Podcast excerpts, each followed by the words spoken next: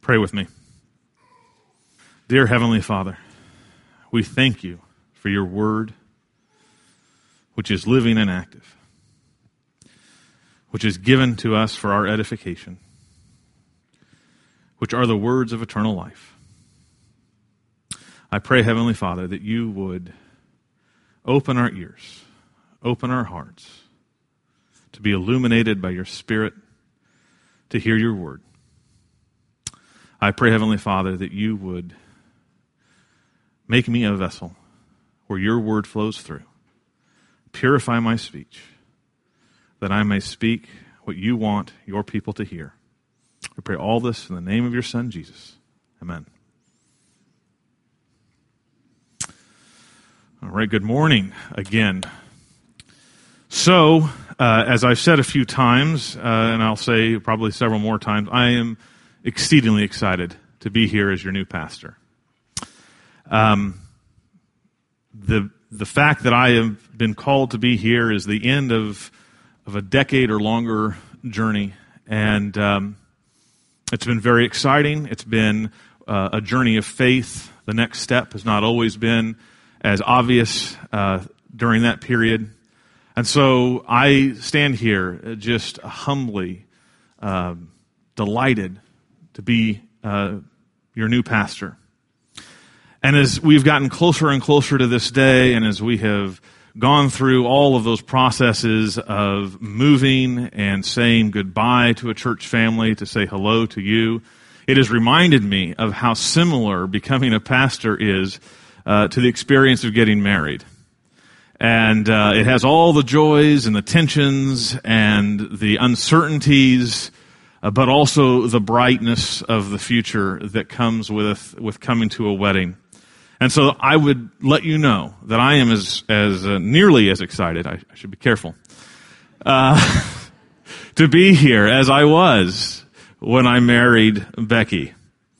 And I also sense that you're very excited too. This is an exciting day. You've been looking for a pastor for a while. You've had some challenges along the way. Your hopes, uh, they're up uh, you're filled with great expectations, and I am excited for you.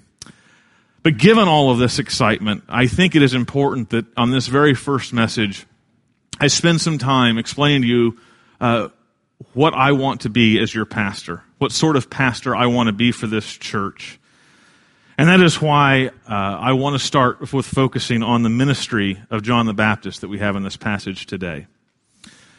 As we look at the ministry of John the Baptist, I think we see some uh, similarities in the history of Israel to perhaps the moment that you guys uh, have been in.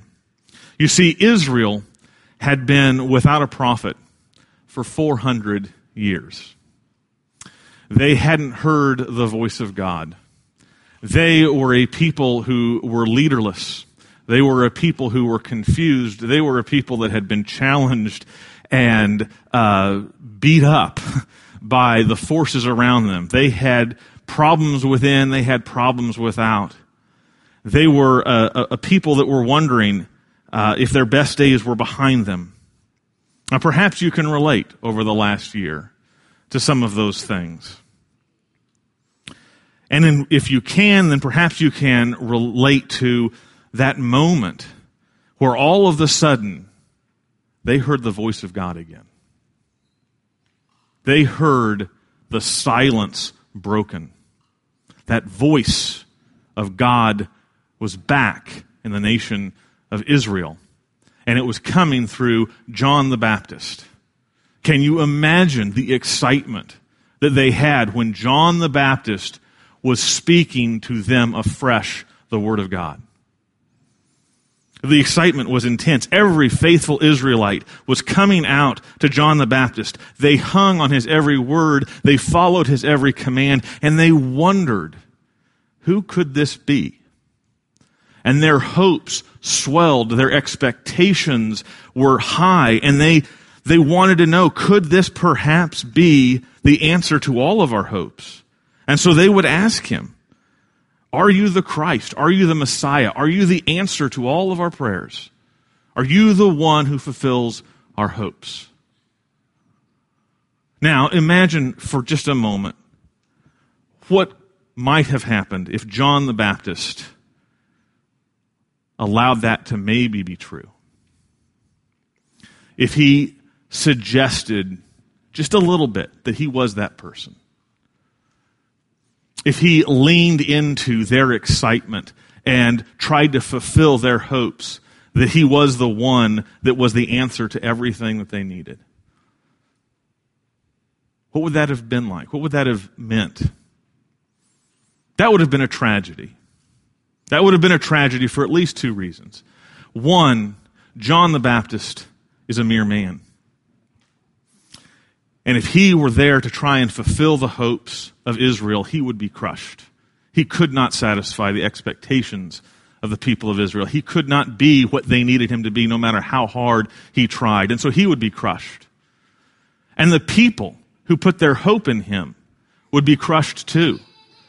To have the person that they thought was the answer to their hopes dash them by human folly could have been worse than the 400 years where they were waiting. But even, even more importantly, if John the Baptist allowed the hopes of the people to be wrongly placed in him, he would have taken their hope away from Christ. He would have taken them from being able to truly rest in the one who can meet their expectations, who can comfort them and secure them and supply them eternal joy. So if John the Baptist blew the moment when the question was, Who are you? Many, many people could have been grie- uh, uh, grievously uh, grieved. So John's message to these people was blunt Don't hope in me, hope in the one that I proclaim. And that's exactly where I want to start my ministry here with you. Your hopes are high, you're excited, and I'm excited for you. But at the end of the day, don't hope in me. Don't hope in the ministry that I will do. Hope in Jesus, whom I am here to proclaim. John the Baptist explains in our passage that true gospel ministry must always be about pointing to Jesus and not to ourselves. John is utilizing in this, in this answer in our text a parable from a wedding to help his people understand where his ministry fits with the ministry of Jesus. He says that there is a bride, there's a bridegroom, and there is the friend of the bridegroom, which in uh, our modern weddings is like the best man. He wants us to understand the bridegroom. He is Christ. He is the Messiah. He is Jesus. And the bride, they are the people of God. They are the church. And he, his ministry to the bride and the bridegroom, is like the friend of the bridegroom. He is the best man. His job is to serve the wedding of the bride, the church, to the bridegroom of Christ. And so I want us to explore this parable to understand my uh, understanding of ministry, what I want you to experience, what I want you to have in this church. As we look at this parable, we are going to discover there are three ways that a gospel minister is to be like the friend of a bridegroom at a wedding. And briefly, they are this. Like the friend of the bridegroom focuses everyone on the groom, the gospel minister's job is to focus you on Christ. Second, like the bride, like the friend of the bridegroom works for the success of the wedding, the gospel minister works to bring you into union with Christ. And third, like the friend of the bridegroom rejoices in the groom's voice, the gospel minister loves and rejoices in the word of Christ. Let's unpack each of these three ways a gospel minister is to be like the friend of the bridegroom, as I think they will set us on the right path as we start our ministry relationship together. So let's look at that first way in detail. Just as the friend focuses everyone on the groom, the gospel minister's job is to point you to Christ alone. As we look in this passage specifically at verse 28, John tells us the one who has the bride is the bridegroom. Okay? That's a clear picture. There's a bridegroom, there's a bride, there's the best man. The best man does not have the bride. Imagine if you were in the middle of a wedding ceremony and you had the bridegroom and the bride and you had the best man and the best man tried to step into the bridegroom's place. What a failure that would be. And so John the Baptist has, has placed this picture in front of us to see exactly where the minister cannot place himself. He cannot place himself in the place of the bridegroom. Not even accidentally. Not even partially. His identity is the friend of the bridegroom. And he cannot get between the bride's love for the bridegroom or the bridegroom's love for the bride. Jesus must be in the center because he is the bridegroom. And when John the Baptist uses this metaphor, this parable calling Christ the bridegroom, he is telling us two startling things to first century ears, and they should really still be startling to ours. First of all, John the Baptist as a prophet is in the tradition of the great prophets of the Old Testament, including Isaiah and Jeremiah and Ezekiel. And he would know what the bridegroom was in the history of Israel, what the bridegroom was in the prophetic words of the past. The bridegroom of Israel was none other than the Lord Yahweh, the one and only God. Listen, for example, to Isaiah 54, verse 5. For your maker is your husband, the Lord. You see, when John the Baptist is saying this man on the other side of the river is the bridegroom, he is putting Jesus in the same place as the bride, as the husband of Israel in the Old Testament, which is none other than God himself. John the Baptist is telling us that Jesus Christ is the bridegroom. He is God in the flesh. He is Emmanuel, God with us. That is a startling revelation. But the second revelation that John gives us when he calls Jesus the bridegroom is perhaps even greater. Because he is telling us that this Jesus, this man who is to be the husband of the people of God, loves his people like a husband loves a wife.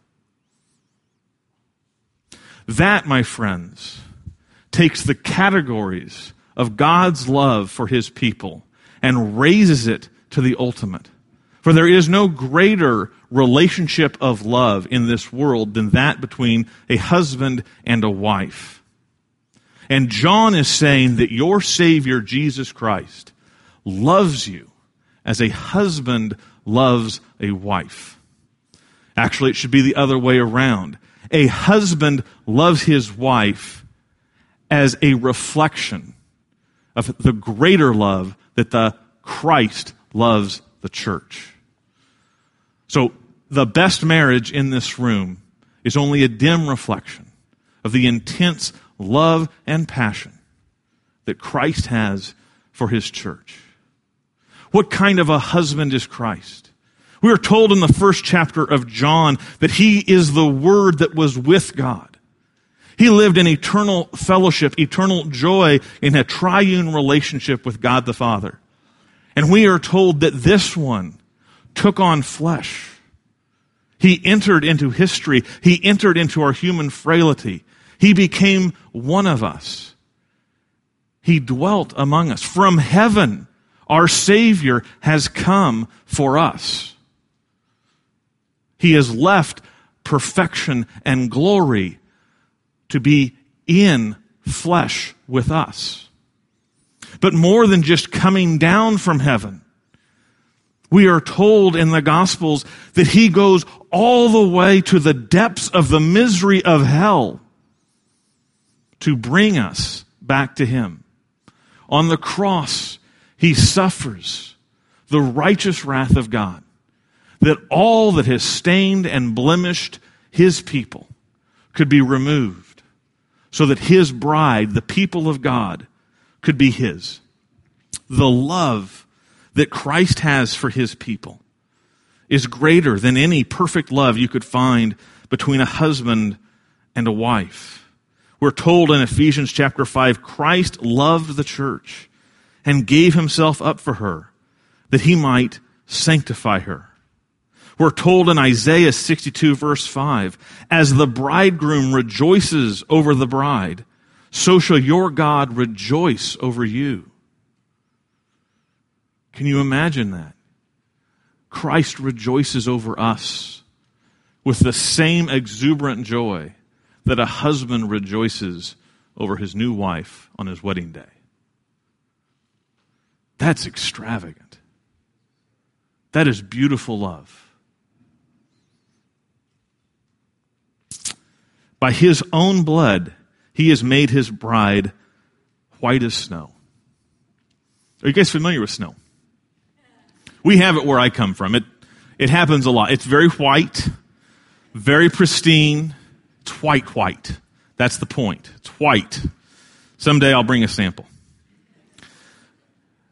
Now, as we understand the love of the bridegroom for his bride, we need to understand the ministry of the friend of the bridegroom in that context. The minister's job is to point you to Christ alone. But that does not mean that the friend of the bridegroom does not possess love for both the groom and the bride. Okay? It only means that my love is never to interfere with the love between the bride and the groom. So what does this mean? the minister is motivated out of love for Christ and for his people.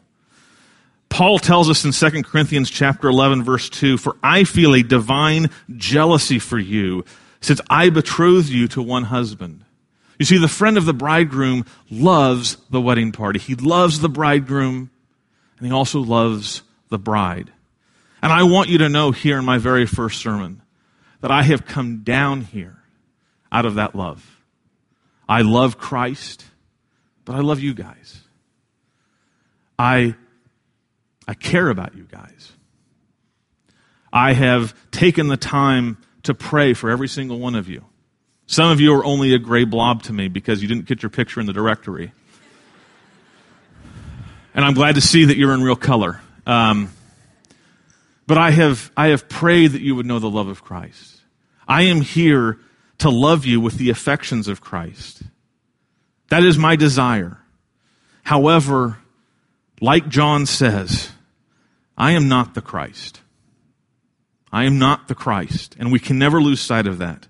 There is always a temptation in ministry to assume that you can fix everything, that you can be the answer, that you can hold it together. You have to help me resist that temptation. I am not the Christ. Don't look at me in any way as the person who is your Christ.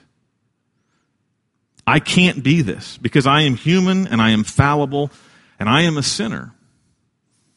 If you look at me with all the hopes that you should have in Christ or the expectations that belong to Christ alone, I will fail you. And I will hurt you. And I don't want to do that. So, as your minister, my love must not point you to myself. I must point you to Christ alone, who is the only one that we know from Hebrews chapter 13, verse 8, is the same yesterday and today and forever. So let's now look at the second way that a friend uh, of the bridegroom is, is, is like a minister. Like the friend works for the success of the wedding, my duty as a minister is to call you into the union with Christ. Again, John tells us in verse 29 the friend of the bridegroom stands and hears him. He is very much involved in the ceremony of the wedding.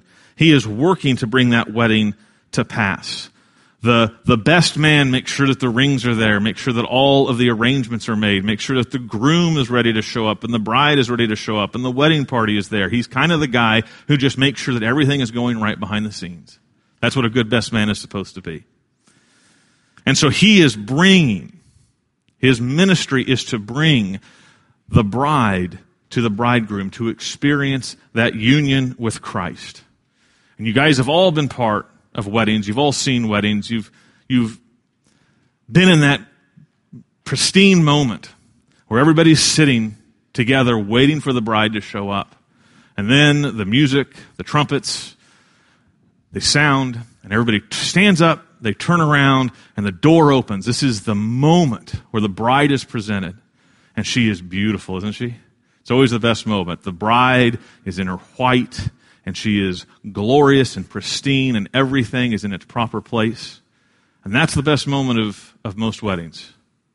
But that is not the wedding between the bride and the bridegroom that we have in Scripture. You see, when the doors open in this wedding, your jaw drops.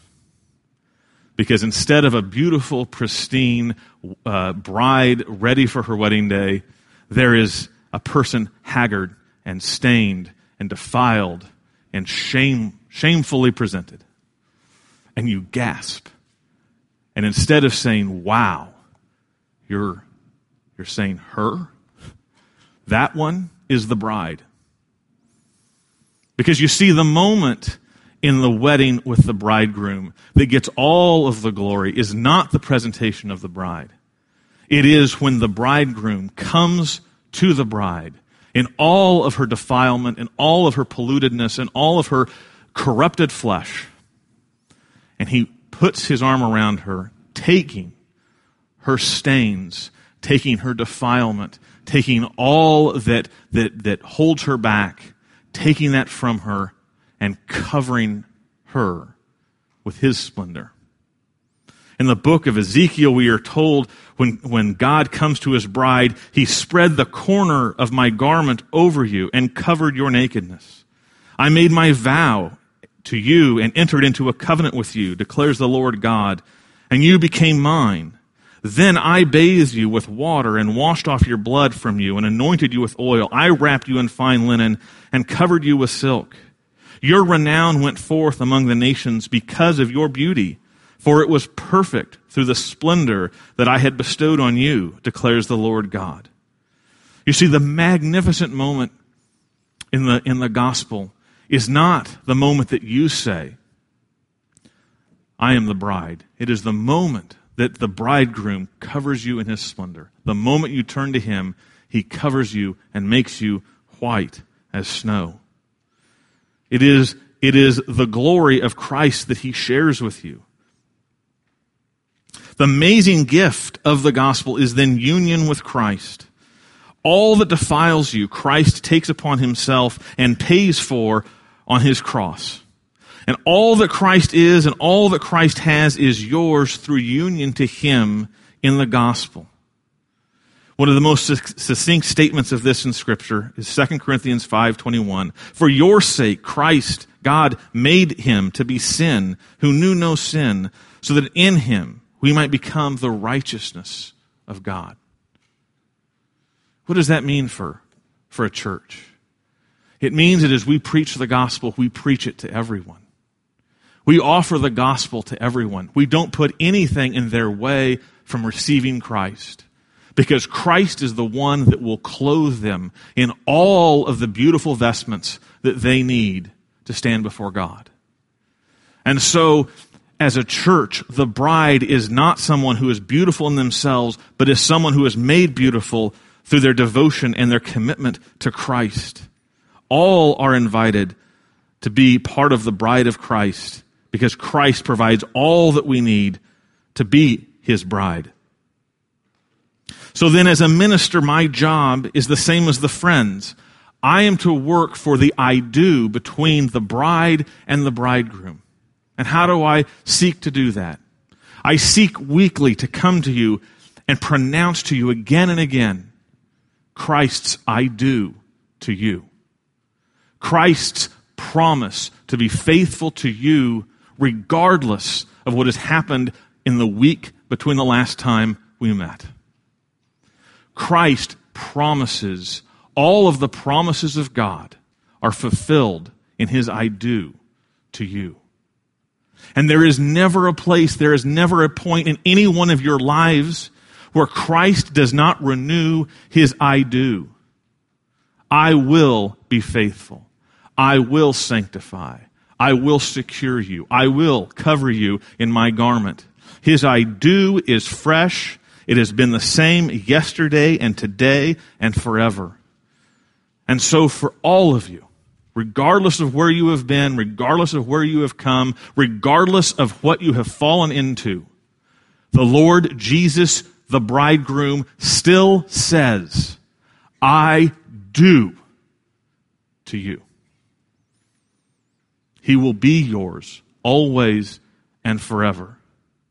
And because of that great promise, which I preach with all the vigor I can, my, my challenge to you, my, my task to you, what I work on to persuade you is to call you into saying your I do to Him.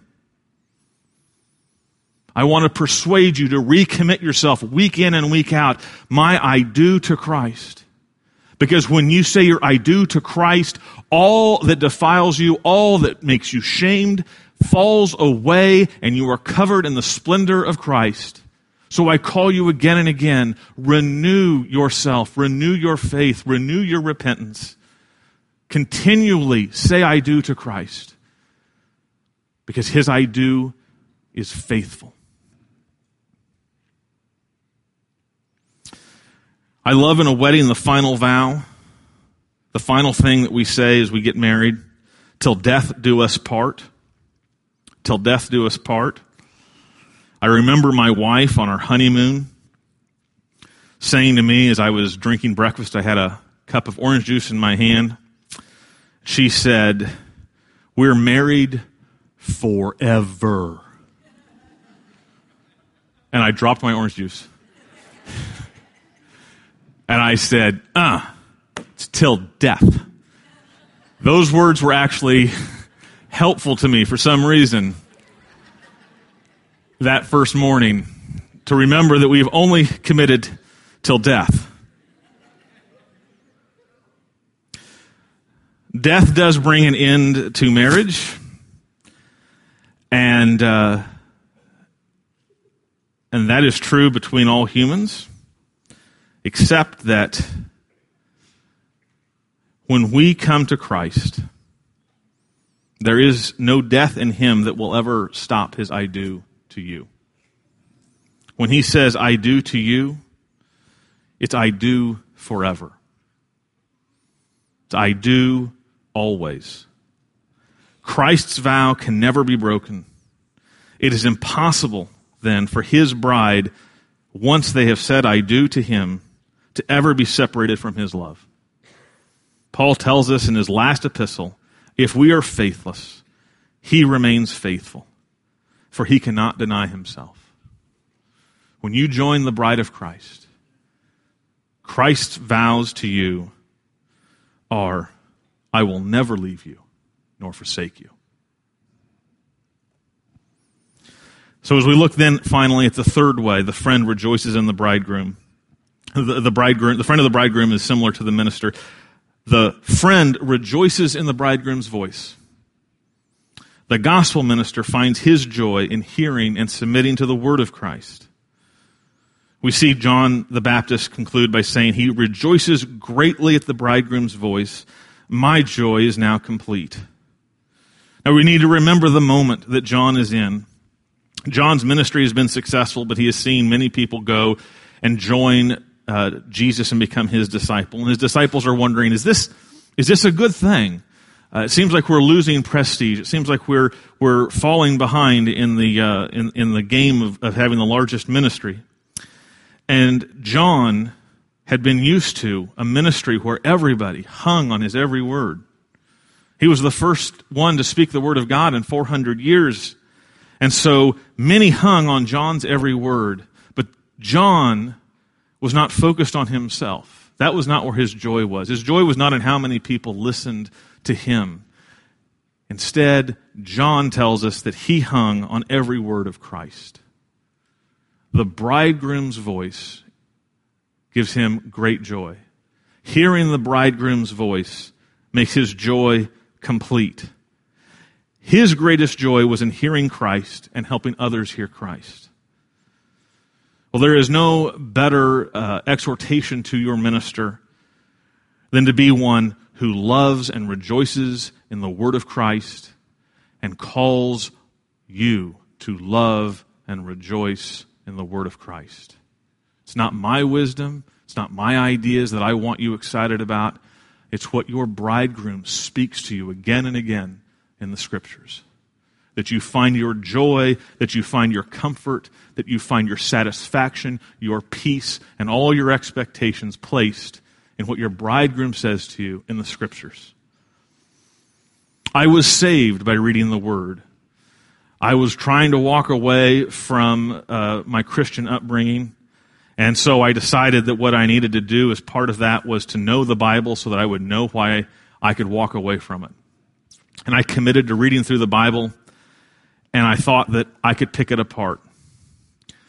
But as I read that Bible through the Gospels, I heard a voice that I could not not hear. I heard the voice of someone who loved me, someone who called out the need for my forgiveness, who warned me of a life of forsaking him, of deserting him, of walking away from him. I heard the voice of the bridegroom. And there was a day while I was taking the shower, and I just fell apart. And I recognized the voice of the bridegroom was the voice I wanted to follow for the rest of my life. And I gave my life to this bridegroom in that shower. And I have loved the word of Christ ever since. And I seek to always stoke that joy because this is, as Peter says, the words of eternal life. And so I believe as a minister, my task is to live out what it means to be a joyful student of the Word of God so that you too will say, Take up and read and find the voice of the bridegroom in, in your scriptures. My joyful duty then is to preach and teach the Word. All right. So, as we come close to a conclusion, somewhere close to a conclusion, I am called to be the friend of the bridegroom. And so I say again to you don't hope in me, hope in the one I proclaim, Jesus Christ, your bridegroom. However, I am not the only friend of the bridegroom here today because you know who the best friend of the bridegroom is? It's the bride. Every single one of us that uh, is in Christ is a friend of the bridegroom. And so all that I have said as a minister of the gospel today is equally true to all of us who are united to Christ by the gospel. We must be committed to making Christ central as a church, to proclaiming his gospel to the world, and to rejoicing in his word in every circumstance. It is my hope that we as a church do not become known for how neat we are or how great we are or how awesome the things we do are, but that we become known for how beautiful and powerful and glorious is the bridegroom we proclaim. Are you ready to join in that adventure? John concludes with profound words that should encourage us as we face the future together. John says, He must increase, but I must decrease. He must increase, John tells us. This is necessary. It is, a, it is the divine imperative Jesus must increase. There is no option but Jesus increases. It is God's will, it will happen. And I find in this word for us today great encouragement for the church, the bride. Because those who are united to Christ will share in Christ's increase. The future of the bride of Christ is greater than any of the glory from her past, including any of the glory from this congregation's past because Christ increases and we are the bride of Christ.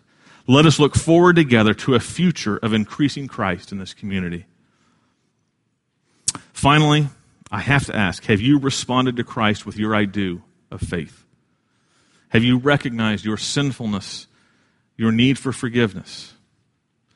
Christ has come to wash you clean, to sanctify you, to present you to himself pure and blameless and holy.